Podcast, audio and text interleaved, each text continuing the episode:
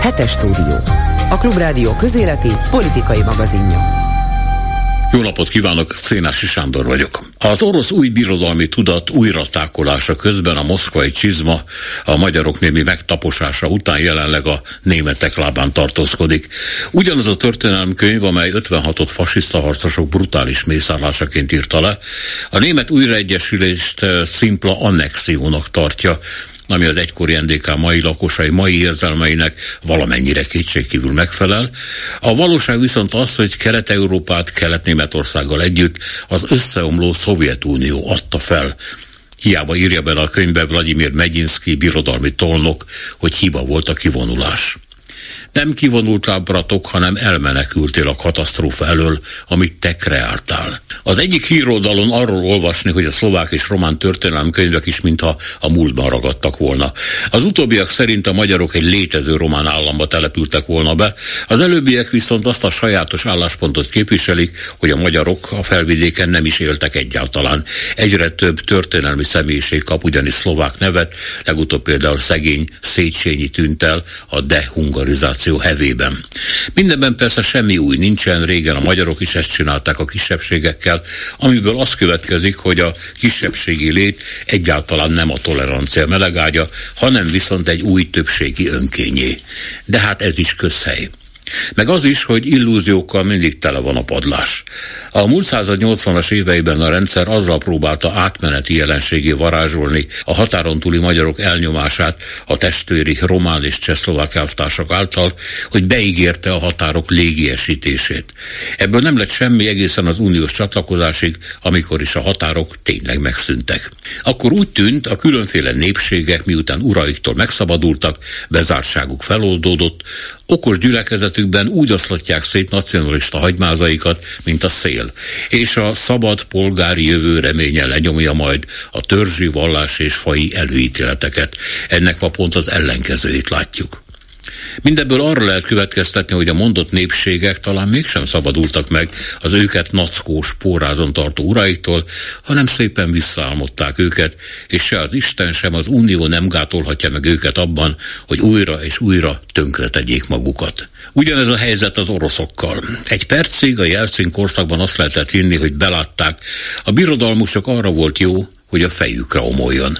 De ma már tudjuk, hogy ez nem belátás volt, hanem bizonytalanság, ami után visszatévettek a kitaposott, elaknásított régi útra. Ez szerint az orosz nemzet nem nemzet, ha nem a megszokott tartájában létezik, tudnilik a birodalmiságban.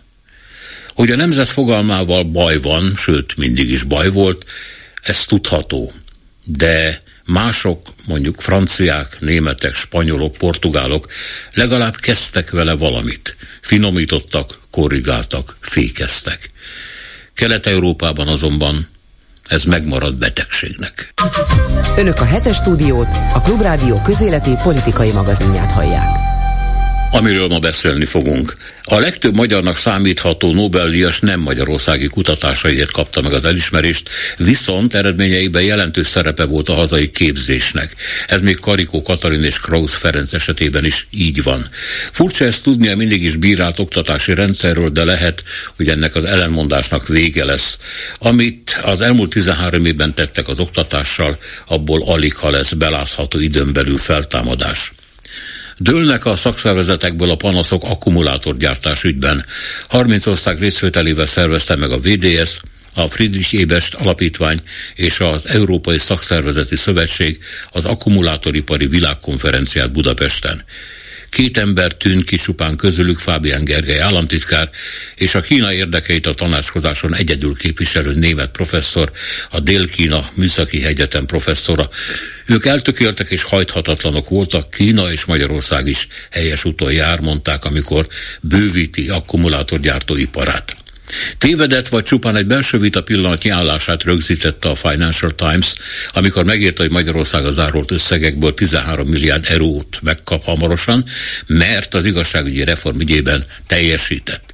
Az Európai Bizottság cáfolata minden esetre pillanatok alatt megérkezett, de az értetlenkedés azóta is tart. Mi történt, ha történt bármi is egyáltalán? Sok mindenre gondolhattak a nukleáris korszak katonai tervezői, de arra alig, ha, hogy egy újabb európai háborúban a hagyományos lőszertartalékok szűkös volta miatt fog aggódni leginkább a nyugat. Márpedig ez volt az egyik kulcs téma az idei Varsói Biztonsági Fórumon. És a műsor második felében megbeszéljük Nagy Gáborral, a HVG vezető szerkesztőivel és Gulyás Balázsral, a gulyáságyumédia.hu alapítójával, és persze Bolgár Györgyel. Hetes stúdió. Azoknak, akiknek nem elég a hallgatás öröme. Karikó Katalin után Krausz Ferenc is Nobel-díjat kapott, így lett két új Nobel-díjasunk, és hát elkezdődtek a szokásos viták, hogy részint eh, ezek az emberek, akik eredményeiket nem Magyarországon érték el, mennyire tekinthetők magyarnak, vagy mennyire tekinthetők inkább egy másfajta kutatási hálózat eh, teremtményeinek. Eh, azt viszont mindenki megerősítette, hogy a magyar oktatásnak nagyon komoly szerepe van a magyar, vagy magyarnak mondott Nobel-díjasok eredményeiben nevében. Pálinkás József, az MTA volt elnöke van velünk. Jó napot kívánok! Jó napot kívánok! Ez nagyon érdekes dolog egyébként, mert hiszen a magyar oktatási rendszert, amióta létrejött, szidják. És mégis úgy tűnik, az ember végignézi a Nobel-díjasok mondjuk Wignernek, vagy a többi Amerikában élő és kutató tudósnak a, a múltját, a kamaszkorát, az iskolai képzettségeit, hogy nagyon komoly alapokat szereztek Magyarországon. Ez most is így van? Hát ez így volt Wigner esetében is, így volt Karikó Katalin esetében is, így volt Krausz Ferenc esetében is. Azt majd 40 év múlva, vagy 50 év múlva állíthatjuk biztosan, hogy a magyar oktatás ebben hogyan teljesített, tehát a kísérleti bizonyítékunk majd akkor lesz rá, most csak teóriákat állíthatunk föl. Hát az én véleményem vagy teóriám szerint a magyar közoktatás ma nincs abban az állapotban, amiben mondjuk 1970-es években volt, vagy a 60-as évek végén, ugye én 71-ben érettségiztem, Karikó Katalin szerintem 73-ban, akkor minket nagyon nagy mértékben fölkészített a közoktatás, nem csak egy tudományos pályára, hanem azt gondolom, hogy műveltség tekintetében is, hiszen az iskolának nem pusztán az a feladata, hogy jó fizikusokat vagy biológusokat képezzen, művelt embereket képezzen. Én azt gondolom, hogy a 70-es években a magyar közoktatás jobban fölkészített, mind műveltség tekintetében, mind a természettudományok tekintetében, mint ma. De még egyszer mondom, ez egy teória részemről. Én nem tanítottam a közoktatásban, tanítottam tanárjelölteket, abban határozottan érzékeltem azt, hogy mondjuk 1995 és 2015 között nagy mértékben romlott a, a középiskolai felkészítése azoknak, akik a tanárképzésbe jelentkeztek. Igen, én nekem is van egy ilyen érzésem. Ormos Mária mondta egyébként még évekkel halál előtt, tehát nem igazából a közelmúltban, hogy gyakorlatilag amikor az egyetemen elkezd oktatni, akkor folyamatosan az az érzése, hogy ezeket a gyerekeket vissza kéne íratni alsóbb osztályokba, mert olyan rettenetes hiányaik vannak. Na most azóta az egyetemi tanároknak ezek a panaszai meg sokszorozódtak, szóval e, egyre többen hallani azt, hogy mekkora visszaesések vannak. De ezek szerint az oktatás minősége nem függ össze azzal, hogy éppen egy diktatúrában, mondjuk a Kádár rendszerben élünk, e, vagy azzal, hogy azért ez egy mégiscsak egy féldemokrácia demokrácia, ahol az oktatás minősége ennyire leromlik? Nehéz ezt megmondani, hogy ez mennyire függ össze. Én azt gondolom, hogy a Kádár rendszer a 70-es években politikai értelemben egy diktatórikus rendszer volt, mégis azt gondolom, hogy a iskolák tekintetében nem volt egy nagyon erős kontraszelekció, tehát a tanári pályán tehetséges, elhivatott emberek voltak, és ugye nem is volt olyan rettenetes nagy különbség mondjuk a tanári pálya vagy más egyéb pályák között az életszínvonalban. Alacsony volt, tehát nem sírom vissza, és nem mondom, hogy az, hogy jaj, de jó volt, viszony volt, de különbségek kisebbek voltak. A tanári pályát sokkal több elhivatott, tehetséges fiatal választotta, mint most. Tehát ehhez nem kell különösebb összehasonlítás, elég a számokra ránézni, amikor én egyetemre jártam 72 és 77 között, akkor a matematika fizika szakon, a, akkor József Attila Tudományi Egyetemnek nevezett egyetemen volt mondjuk 60-70 hallgató, kémia, fizika szakon is volt 20-30 hallgató, ma hármat, kettőt, egyet vesznek fel az egyetemekre. Egyébként, ha a bevezetőhöz szóval annyit mondanom, hogy én méltatlannak tartom mindkét szélsőségnek a, ezt a nem is tudom, minek nevezzem, hogy Korikó Katalin és Krausz Ferenc magyar, vagy nem magyar, hát majd megmondják, hogy magyarok, vagy nem magyarok, magyarnak tartják magukat egyébként, itt születtek, itt nőttek föl, de hát az is nevetséges, amikor hallok, ha ne nevezzem meg szándékosan, hogy ugye a magyar oktatási rendszer milyen jó, mert Karikó Katalin és Klaus Ferenc Nobel-díjat kaptak. Hát 50 évvel ezelőtt, vagy 40 évvel ezelőtt jó volt, mert ők, ők akkor kapták meg a természettudományos alapokat, mások pedig a műveltségbeli alapokat a iskolában. Tehát nekünk akkor kortárs irodalmat tanítottak a gimnáziumban, tehát Nagy László, Pilinszki, vagy Német László szerepelt többé-kevésbé a tananyagban, nem a könyvben a tananyagban, hanem a tanáraink olyanok voltak, hogy fölhívták a figyelmet a, a kortárs irodalomra is. Nem tudom, hogy ez ma a középiskolában hogy történik, én félek attól, hogy Eszterházi Pétert nem biztos, hogy megemlítik. Noha Péter már sajnos nincs közöttünk.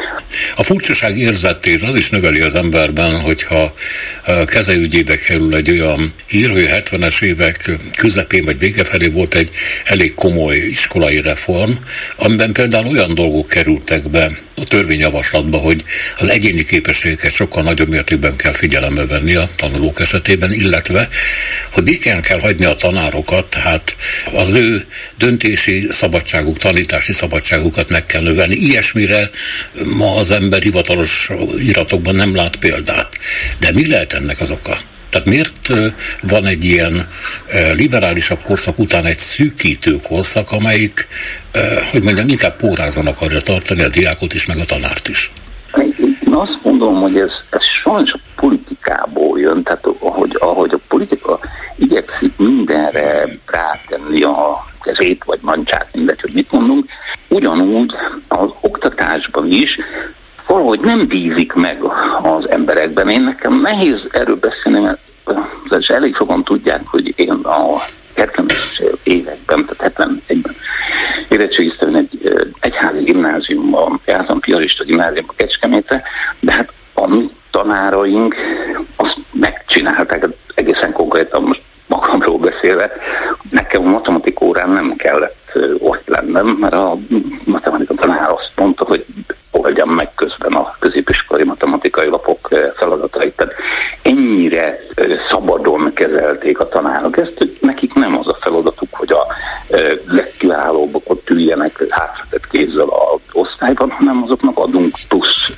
feladatot. Azokat pedig, akiknek szükség van rá, hogy kétszer elmagyarázzák neki, hogy 7 három az 21 tehát a tanárnak a szabadságot kell adni, mert ha nem szabadon tanít, akkor egyszerűen nem tudja inspirálni, nem tudja átadni a gyerekeknek azt, hogy az adott tárgy az miért, miért érdekes, miért fontos. Hát ha megkérdezik bárkit, akár Karikókat, mint akár Krausz Ferencet, mindent meg, most nem tudjuk megkérdezni, de Teller elég sokszor elmondta, hogy milyen inspirálók voltak az ő tanáraik. Most ahhoz, hogy valaki inspiráló legyen, ahhoz szabadnak kell lenni.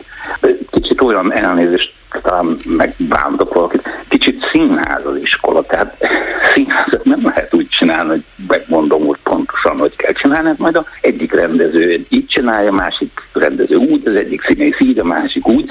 Szabadság hiányát érzem én ezekben a, ezekben a megszorításokban. Mindent kontrollálni akarunk. Nem kell mindent kontrollálni. A gazdaságban se kell mindent kontrollálni. Két új Nobel-díjasunk lett, és persze ez a nemzetek versenyében elég jó helyre tesz bennünket, nem mint a, ez egy sport, hogy mondjam, csak egy maratoni futás lenne, tehát egy ilyen sportvilág, de hát mégis így számolnak ezzel. E, e tekintetben a magyarok jól állnak el világban, mit gondol? Um, abban az értelemben igen, hogyha ha születési hely szerint tekintjük, akkor igen, akkor, akkor jól állunk. Ha úgy tekintjük, hogy a munkájukat hol végezték, akkor, akkor nem.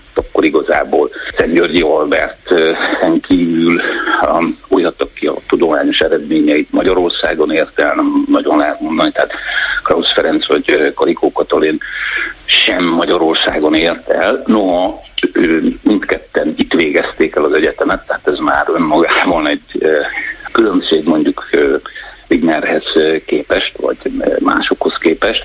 Tehát ebben az értelemben jól állunk, abban az értelemben nem állunk jól, hogy magyarországi tudományos kutatásokban, egy intézményrendszerben én nem látom azt a erőt, törekvést, hogy ezeket a kiváló embereket megpróbálnák Magyarországon tartani. Én indítottam egyszer egy ilyen programot, talán még működik is valamennyire, de ehhez az intézményi légkörnek is hadd mondjam így, sokkal szabadabbnak kellene lennie, nem korlátozni buta szabályokkal azt, hogy a, az oktatás hogyan zajlik a középiskában, és hát természetesen az egyetemi és a kutatási eh, szervezetekben is hagyni kell, az emberek, a legkiválóbbak azok maguk eh, határozzák meg, hogy merre menjenek, és ha visszatérünk egy csak tényleg egy persze Korikó Katalina, éppen az a eh, csodálatos benne, hogy ő a nehézségek ellenére végigvitte azt, hogy ő ezt, ezzel akar foglalkozni, ebben látott fantáziát, és akkor is, amikor például az Egyesült Államokban nem támogatták az ő kutatásait, ő akkor is ezt igyekezett csinálni, és nem pedig valakik a magasságos minisztériumban, vagy ne adj Isten a, kimondom, az iparkamarában majd megmondják, hogy e, mit kell kutatni. Na, akkor a, a, a rendszerből a kutatók el fognak menni. Ezt e, e, hosszú évek tapasztalata mondatja velem, hogy e, megint csak oda térek vissza, szabadság kell a kutatáshoz. Köszönöm szépen, további szép napot! Minden jót kívánok! Pálinkás Józsefet, az MTA volt elnökét hallották. Önök a hetes stúdiót, a Klubrádió közéleti politikai magazinját hallják. Dőlnek a szakszervezetekből a panaszok akkumulátorgyártás ügyben. 30 ország részvételével szervezte meg a VDS, a Friedrich Ebert Alapítvány és az Európai Szakszervezeti Szövetség az akkumulátoripari világkonferenciát Budapesten. Két ember tűnt ki csupán közülük Fábián Gergely államtitkár és a Kína érdekeit a tanácskozáson egyedül képviselő német professzor, a Dél-Kína Műszaki Egyetem professzora. Ők hajthatatlanok voltak, azt mondták Kína és Magyarország is a helyes úton jár, amikor ilyen mértékben bővíti akkumulátorgyártó iparát. Csernyánszki Judit interjúi. Több mint 140 országot 50 millió dolgozót képvisel az a Kopenhágában alapított úgymond globális érdekvédő Industry All szakszervezeti tömörülés, amely a bányászatban és a feldolgozó iparban dolgozók érdekeit védi.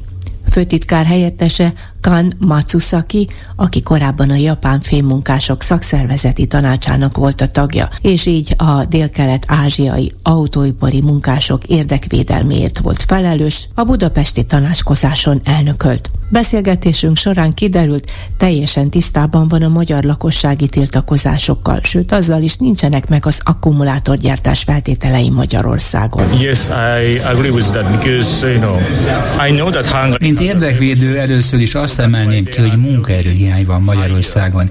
Ezért a gyártáshoz külföldről kell behozni a dolgozókat, a Fülöp-szigetekről vagy Mongóliából, ahogy hallom, ami azt is jelenti, hogy így még olcsóbb lesz a munkaerő, ami nyilván rányomja a bélyegét a magyar munkaerőpiacra. Meg kell mondja magának, a kínai kormány enyhén szóval nem szakszervezetbarát. Sőt, inkább azt mondanám, szakszervezet ellenes intézkedései vannak Kínában. A már itt lévő akkumulátorgyárakban dolgozók hasonló körülmények körülményekre panaszkodnak. Veszélyes a munkájuk, miközben azt hallják, ők a zöld energiaiparban dolgoznak. Nem csak a munkakörülmények nem igazolják vissza a zöldipar előrehaladását, de még a környezetvédelmi és baleset megelőzési szabályokat sem tartják be a munkáltatók Magyarországon. Sajnos még messze vagyunk attól, hogy zöldiparként jellemezzük az akkumulátorgyártást. És mivel nagyon gyorsan terjeszkedik ez az iparág, mert tudjuk, hogy most mindenki nagyon gyorsan akar elektromos autót gyártani, sajnos ez azt is jelenti, hogy a dolgozók munkakörülményeiről nem is hajlandók tudomást venni, csak hajszolják őket a minél nagyobb teljesítmény elérése érdekében. A beruházók csak azzal törődnek, hogy minél gyorsabban és minél nagyobb profitra tegyenek szert. Itt sem különbözik a helyzet. Hiába tüntet a lakosság. A kormányt nem érdeklik a tüntetések. Továbbra is hajszolja bele az országot az iparági költekezésbe. Az önök szakszervezete tudna segíteni? A nemzetközi jogszabályokat alapvetően az általános emberi jogok tiszteletben tartását fogjuk és tudjuk számon kérni az önök kormányán, illetve a német szakszervezeti jogokat épp úgy, mint az unió szabályozást. A magyar kormányt a legkevésbé érdekli, mit mond az unió. Amúgy is olyan, mintha fél lábbal már kint lenne az ország az unióból. Jó lesz az autóiparnak, hogyha hazánk lesz a világ második legnagyobb akkumulátorgyártója, nem de? Nem mondanám, hogy jó ez az iparágnak mindaddig, amíg a dolgozók nem mondhatják szabadon azt, amit gondolnak. És ez különösen fontos azért, mert az elkövetkezendő tíz évben Magyarország lesz Európa legnagyobb akkumulátor ellátója. Erre már most büszke a magyar kormány. A képviseletében megjelent Fábián Gergely illetékes államtitkár szép számokkal támasztotta ezt alá, amit a magyar lakosság biztos nem így fogadott volna, ha éppen ezt egy lakossági gyűlésen adta volna elő. Az első gondolatom az, hogy én nagyon büszke vagyok arra, amit a magyar ipar eddig elért, és a zöld transformáció, a zöld átállás az egy kulcs lesz az iparban, kulcs lesz ahhoz, hogy jobb életünk legyen. Ez egy óriási lehetőség is, amit meg kell ragadni. Ez vezet jobb munkahelyekhez, ez vezet jobb élethez, és nyilvánvalóan a zöld átállással egy, egy jobb környezethez is. Micsoda csúsztatás. Az elektromos autó a zöldipart jelenti, de az előállítása épp az ellenkezőjét. Még 2011-ben az eladott autóknak mindössze 0,1%-a volt elektromos, tavaly arány már 10% körül emelkedett, 2030-ban pedig az erőjelzések szerint 55%-a lehet elektromos autó a teljes gépjárműgyártásnak. Magyarországra az elmúlt hat évben 14 milliárd euró közvetlen külföldi befektetés érkezett, és mintegy 20 ezer munkahely jött létre akkumulátor ipari működő tőkebefektetések eredményeként. 2030-ra a régió szinten hazánk vezető szerepet kíván betölteni az ide telepedett járműipari világmárkák, a magyar szaktudás és a magyar hozzáadott érték által.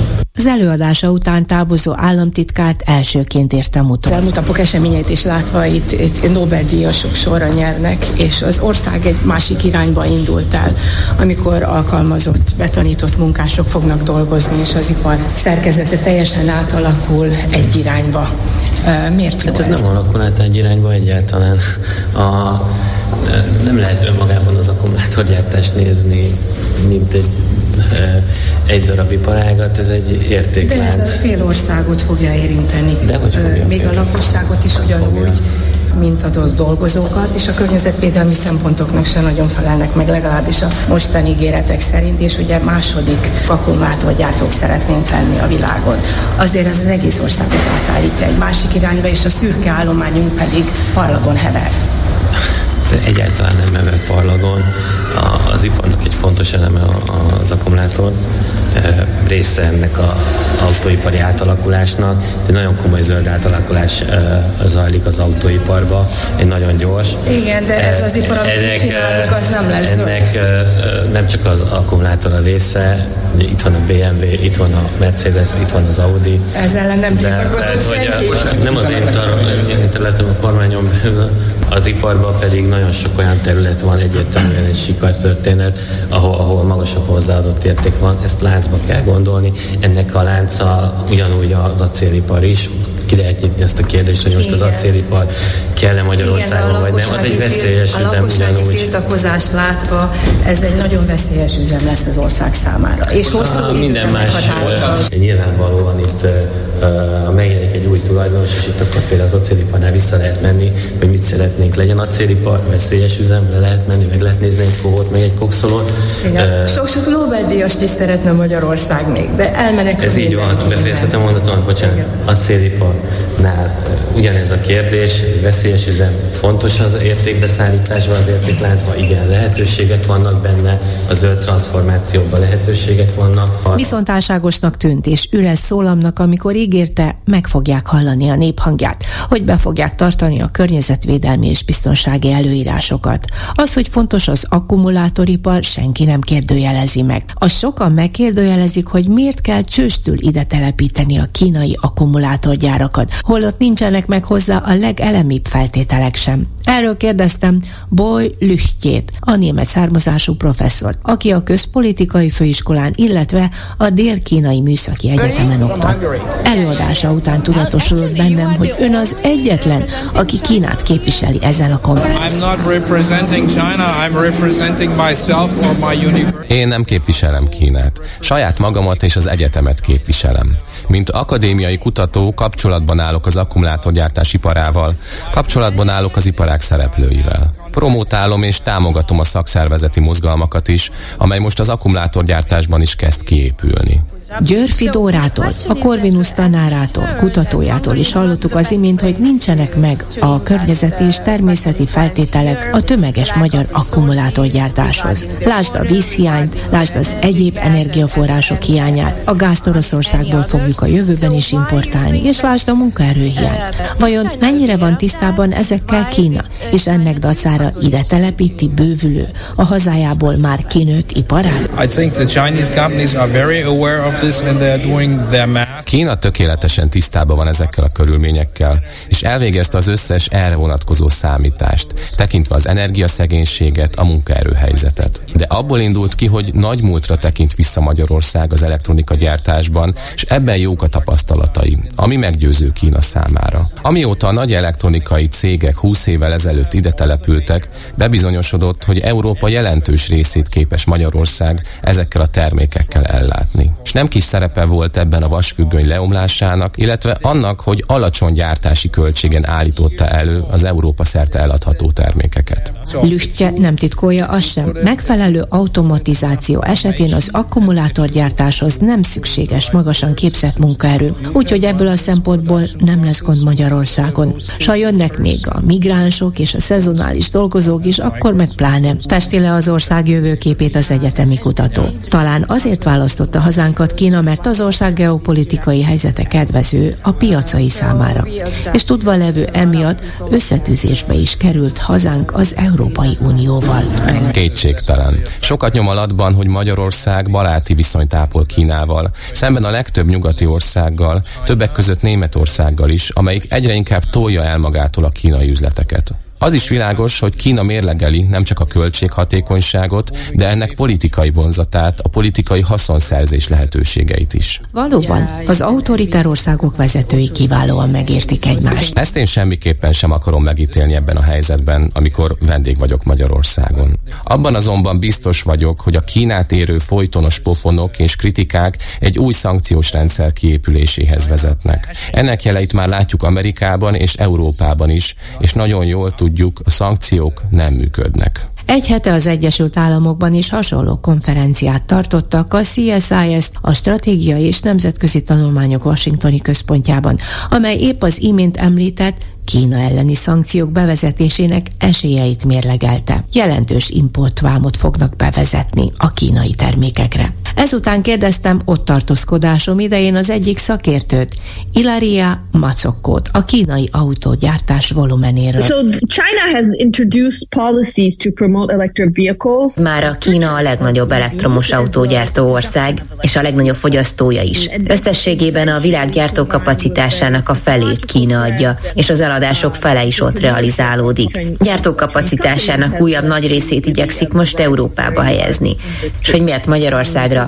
Azt is sejtjük. Egyrészt valószínű számunkra, hogy Németországgal szoros autóipari kapcsolatai vannak az önök országának, illetve nyilvánvaló a magyar kormány baráti kapcsolata Kínával. Kínán kívül más nem is nagyon akar befektetni Magyarországon, mert mindenki rossz szemmel nézi a háború miatt az Orbán kormánynak az oroszokkal kiépített kapcsolatát, és az emiatt is megromlott viszonyát az Európai Unióval, az Egyesült Államokkal. Ön hogyan látja a kínai akkumulátorgyártás európai terjeszkedését? Alapvetően jónak tartom az európai terjeszkedést. Európának szüksége van erre az iparágra is. A magyarok többsége ellenzi a tömeges akkumulátorgyártást munkabiztonsági okokból és a szennyezésük miatt. Persze más országok számára az előnyös, így Amerika számára is, nem de? Ez azért ennél bonyolultabb kérdés. Kína geopolitikai terjeszkedése miatt persze aggájaink vannak. Másrészt a dekarbonizáció roppant költséges lesz az akkumulátorgyártó országoknak. Ebből Kínának szintén csak haszna lesz. A gyártás piszkos és szennyező folyamat. Nyilván ezért nem vállalják fel ezt az iparágat a fejlett nyugati országok. Épp ezért nem gondolom, hogy hosszú távon nyernének az üzleten az ezeket a költségeket és következményeket felvállaló országok, így Magyarország is. A Teslát is Kínában, illetve kis részben Németországban gyártják. Sokkal fejlettebb, tisztább technológiára lenne szükség ahhoz, hogy az akkumulátorgyártást itt is bevezessék. Persze a szünetben, a kávézás közben kötetlenebb a beszélgetés a budapesti konferencián. Egy kongói képviselő, Jadot Mucia is a résztvevők között volt, mint a kobaltot kitermelők szakszervezeti képviselőjeként. Kongo az elektromos autókhoz szükséges kobalt 70%-át adja. Megnyugtatásként azt mondta el, a következő években kobaltból még biztos nem lesz hiány. Beszéltem a német IG Metal szakszervezeti képviselőjével is, aki jelezte egyre nagyobb a tiltakozás. Németország nem akar több akkumulátorgyárat. Hetes stúdió. Azoknak, akiknek nem elég a hallgatás öröme. A Financial Times írta meg, hogy Magyarország kb. 13 milliárd euróhoz jut a zárolt pénzekből, állítólag azért, mert az igazságügyi reform ügyében teljesített, vagy jól teljesített, vagy részben teljesített. E, pillanatokon belül megjött a cáfolat az Európai Bizottságtól, hogy erről szó sincs, semmiféle mutyi nincs a háttérben, mert hát azt is írták, hogy állítólag a pénz fejében Magyarország belement abba, hogy Ukrajnának több támogatást juttassanak, illetve ennek érdekében megemeljék az uniós büdzsét. Aki itt van velünk, Balázs Péter volt uniós biztos. Jó napot kívánok! Jó napot kívánok!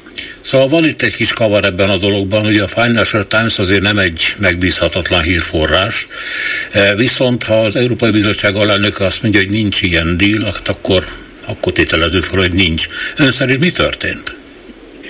A Financial Times általában igen jól értesült Európai Uniós ügyekben, amikor én a bizottságnál dolgoztam, akkor mindig elolvastam egy-egy ülés előtt, hogy mit ír a Financial Times, mert többnyire tudta, hogy mit fogunk dönteni. Na most ez alkalommal azonban úgy látszik, hogy valaki félrevezethette az újságot, mert nagyon gyorsan jött a cáfolat, és a cáfolat egyértelmű, tehát az Európai Bizottság, és onnan is egy alelnök, de akkor annak kell hinnünk, és nem másnak. Úgyhogy valószínűleg volt valamilyen mozgás, valamilyen diplomáciai mozgás ebben az ügyben, de még nem értek el a célig, és hát a felek magatartása sem támasztja alá ezt a nagyon optimista lezárást, hogy hát küszöbön állna valamiféle megegyezés, és Magyarország megkapná a pénzeket. Nem erre játszik a magyar kormány sem, és az Unió részéről ugye a bizottságnak semmiképpen nem érdeke, hogy ilyen könnyen kiengedje a feltételek teljesítéséből a magyar kormány. Hogyan érti azt, hogy a magyar kormány sem erre játszik? Hát miért ne játszana, mikor sorozatban zsarolja az Európai Bizottságot pénzek ügyében? Valóban zsarolja, sőt minden eszközt bevet ennek érdekében. Ugyanakkor ez a rendkívül erős pozícióban lévő kormány Magyarországon, akinek nem csak a végrehajtó hatalom van a kezében, de a parlamentet is ő irányítja. Senki nem mer ellene szót emelni, se az alkotmánybíróság, se a számvevőszék, senki. ez a kormány mindent megtehet, amit meg akar tenni. Tehát az emberben inkább az a kérdés merül föl, hogy miért nem akarja teljesíteni mindazokat a egyébként nem túl bonyolult föltételeket, amelyeket az Európai eh, Bizottság 27 pontban foglalt össze, és ami tulajdonképpen a jogállami működésnek csak egy szeletét eh, érinti és változtatná meg. Tehát ha nem teljesíti, akkor nem akarja teljesíteni. Látjuk egyrészt, hogy Orbán Viktor ismét reménykedik, mint öt évvel ezelőtt abban, hogy az Európai Parlament újraválasztásakor a szélső jobb majd nagyobb teret nyer, és ott majd barátságosabban kezelik. Tehát lehet, hogy ezért húzza az időt. A másik, amit ő maga is kiszokott mondani, várja, hogy több európai országban jusson hatalomra, vagy a hatalom közelébe a szélsőjobb, és akkor majd a tanácsban is az ő javára billen el, billennek el az erőviszonyok, tehát van egy ilyen várakozás benne, ezek, ezek konkrét tényeken alapulnak, úgyhogy talán ezért nem sürgős.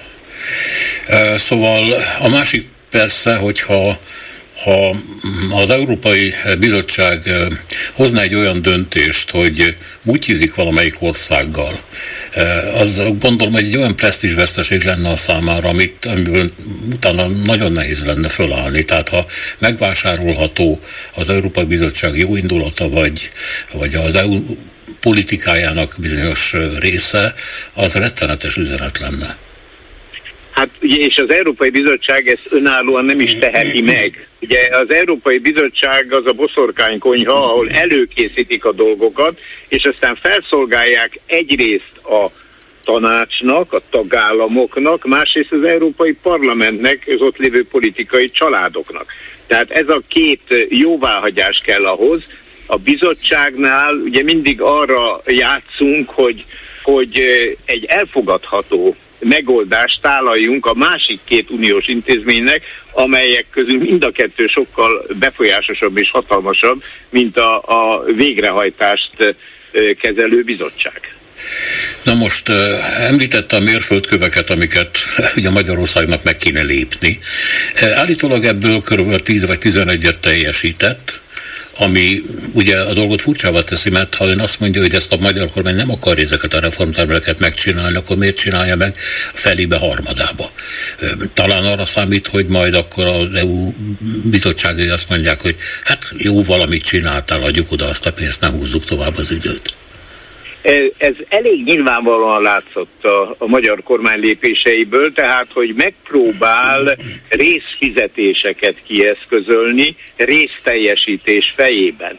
Ez olyannyira nyilvánvaló volt, hogy amikor a, az Európai Parlament nyáron hozott egy, egy hosszú határozatot Magyarországról, ott az egyik pont éppen erről szólt, hogy semmilyen részfizetéshez nem járulna hozzá a parlament, az egészet tessék teljesíteni, és akkor az egész pénz megnyílik.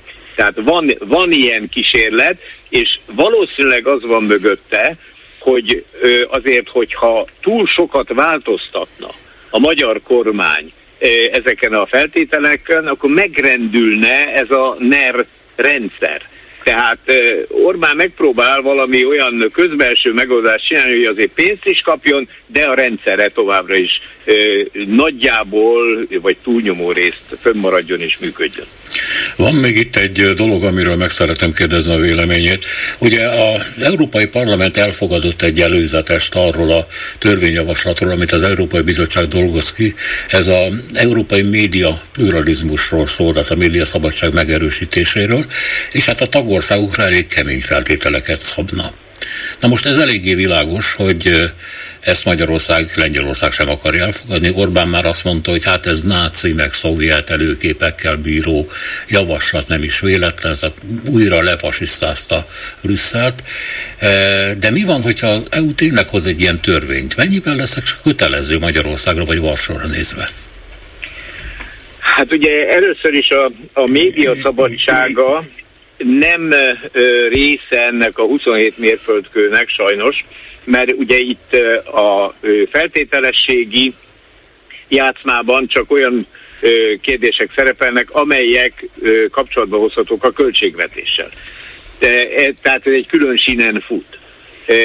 Ugyanakkor nyilvánvaló probléma a, a jogállamot megsértő országokban a média korlátozása, elnyomása, sanyargatása. Ha most példának veszük például a migrációs csomagot. Ugye az Unió egyre inkább halad afelé, hogy, hogy ne lehessen vétókkal sarokba szorítani, vagy, vagy egy-két ország külön véleménye ne akadályozza a többiek eh, szándékát és mozgását. E felé haladunk, ugye ez egy politikai mozgás, hogy szerezzünk érvényt a többségnek, különös tekintettel a valószínűleg következő további bővítésekre. Ugye már 27 taggal se lehet úgy működni, hogy egy-kettő mindig botot dob a küllők közé, és, és ugye 30 vagy még több taggal pláne nem fognak tudni így működni. Tehát én arra számítok, hogy nagy viták, nagy konfliktusok után a többség meg fogja találni a módját annak, hogy érvényt szerezzen bizonyos normáknak, és ha tudja, hozza kényszerhelyzetbe az ellenálló kisebbséget. Tehát egy idő után Magyarország rákényszeríthető lesz arra, hogy ne úgy bánjon a médiával, mint most? Hát lehet, persze lehet ellenállni, el lehet vinni az ügyet az Európai Bíróságig, kaphat egy újabb ítéletet Magyarország, de az is lehet, hogy, hogy megtalálják a módját. Azért az érzékeny pontot megtalálta az Unió, ha lassan is, és körülményesen is, és ez az alapoknak a visszatartása. Tehát ha ez láthatóan működik, és ha működik, akkor esetleg másutt is bevethető. Köszönöm szépen, hogy itt volt velünk. További szép napot. Örömmel viszontalás. Minden jót. Balázs Péter volt uniós biztos hallották. Önök a hetes stúdiót, a Klubrádió közéleti politikai magazinját hallják. Sok mindenre gondolhattak a nukleáris korszak katonai tervezői, de arra alig ha, hogy egy újabb európai háborúban a hagyományos lőszertartalékok szűkös volt, miatt fog aggódni leginkább a nyugat. Márpedig ez volt az egyik kulcs téma az idei Varsói Biztonsági Fórumon, Kárpát János összeállítása. Idén tizedik alkalommal szervezte meg a Kazimierz Pulaszkiról elnevezett alapítvány a Varsói Biztonsági Fórumot, amelyen kormányok, nemzetközi szervezetek, elemzőműhelyek, civil szervezetek és hadipari vállalatok képviselői vitatják meg a transatlanti közösség égető kérdéseit. Pulászki lengyel nemes és katonai parancsnok volt. Magyar barátjával Kovács Mihályal együtt ő teremtette meg az amerikai lovasságot a függetlenségi háborúban. 1779-ben Szavanna város ostrománál kapott halálos sebet. E magyar vonatkozás ellenére sem a Pulaszki Alapítvány idei rendezvényét előkészítő dokumentum alkotói, sem a hivatalos felszólalók között nem találtam egyetlen magyar nevet sem. Talán azért, mert leginkább Ukrajnáról volt szó.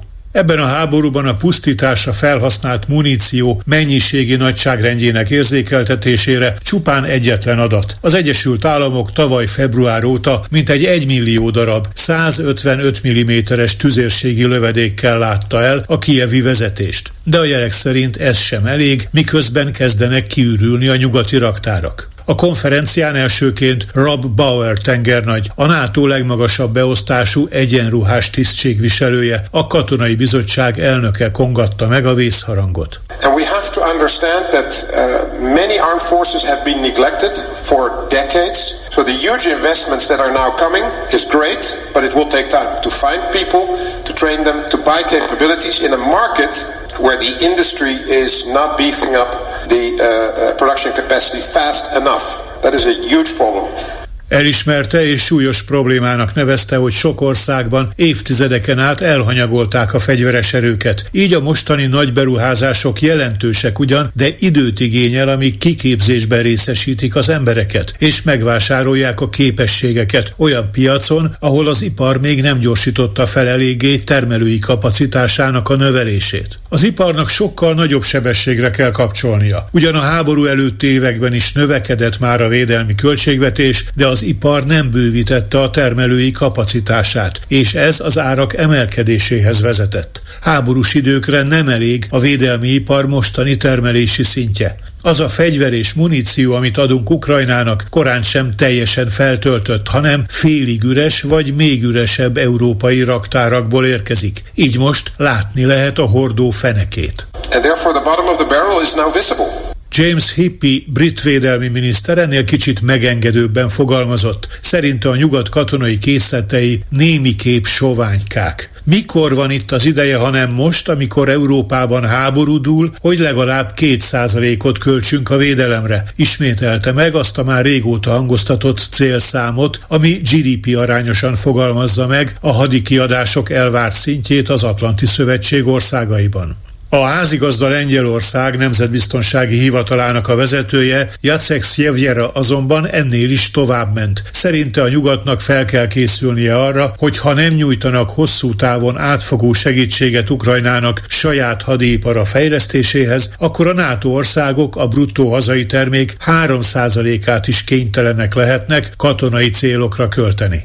A tanácskozáson sok szó esett Ukrajna esetleges NATO felvételéről. Szolomia Bobrovska, ukrán parlamenti képviselő, utalva arra, hogy Jens Stoltenberg NATO főtitkár nemrégiben azt mondta, Ukrajna közelebb van a NATO-hoz, mint valaha, némi frusztrációjának adott hangot azt illetően, meddig kell még közelebb és közelebb kerülniük ahhoz, hogy végre beléphessenek az ajtón. Understanding and hearing this open door, you know again closer, closer, closer. How much we have to be close to finally to enter the door. Szerinte nagy történelmi hiba lenne, ha nem hívnák meg országát az Atlanti Szövetségbe. Ideje, hogy kimondjuk, nem lehetünk ütközőövezet, hangoztatta. Kiev felvételével szemben a leggyakoribb ellenérv az, hogy a NATO szerződés 5. cikke alapján minden tagországnak kötelessége a megtámadott tagország segítségére sietni, és ez Ukrajna NATO tagsága esetén nukleáris konfliktushoz vezethetne Oroszországgal. Karl Bildt volt svéd miniszterelnök, a külkapcsolatok Európai Tanácsának a társelnöke ezt egészen másként látja. I mean, Article 5, much talked about, is a commitment in terms of a threat to member state to hold meetings in Brussels. I'm exaggerating slightly for the sake of the argument. And what comes out of the discussions in Brussels of relevance is going to be decided by the man who sits in the Oval Office. Az ötödik cikkely, amelyről oly sokat beszélnek, azt a kötelezettséget jelenti, hogy egy tagállam fenyegetettsége esetén tanácskozásra kell összeülni Brüsszelben. Ezt most így eltúlzom, mint egy az érvelés kedvéért és azt, hogy mi válik relevánsá ennek a brüsszeli vitának a nyomán, az az ember dönti el, aki az ovális irodában ül, mert végső soron az Egyesült Államok nukleáris ereje alkotja a szövetség gerincét, és erről a Fehérházban dönt az elnök. Bilt éppen emiatt leginkább Donald Trump személyét, az amerikai elnöki posztra történő esetleges visszatérését tekinti kockázati tényezőnek. And if there's a perception that the man in the Oval Office can be manipulated the one way or the other, the credibility of NATO goes down very rapidly indeed. We need to do some thinking of what to do. Ha az a felfogás, hogy az ovális irodában ülő személy így vagy úgy manipulálható, akkor a NATO hitelessége gyorsan lesüllyed. Gondolkodni kellene azon, mit tegyünk, javasolta Carl Bildt.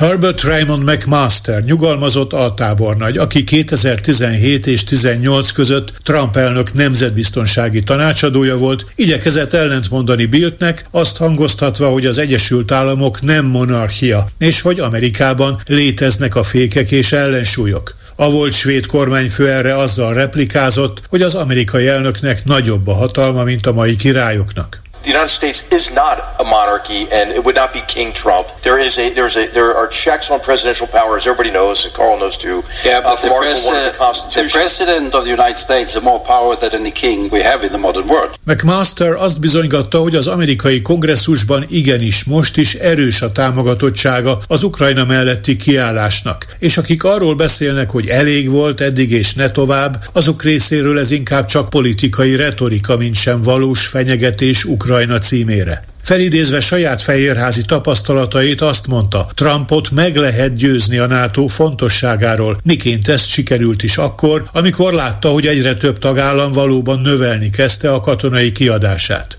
A volt tanácsadó utalt az autoriterek tengelyére, vagyis Kína és Oroszország együttműködésére. Kína valóban sok mindent megtesz azért, hogy fenntartsa az orosz hadigépezetet, és hogy felerősítse az orosz összeesküvés elméletekre alapozott dezinformációs propagandát, állította. Azok, akik azt mondják, hogy forduljon Amerika a csendes óceáni térség felé, elhomályosítják a kínai-orosz összekapcsolódás tényét, és figyelmen kívül hagyják azt, hogy a kínai kommunista párttal vívott verseny globális jellegű versengés. Ebben Európának, Japánnak és az Egyesült Államoknak McMaster szerint össze kell fognia. Az amerikaiaknak jobban meg kellene érteniük, hogy Európa, az európai biztonság, a NATO és a harc frontvonalában található Ukrajna iránti tartós elkötelezettségünk életbevágó, hiszen az Egyesült Államoknak is létérdeke.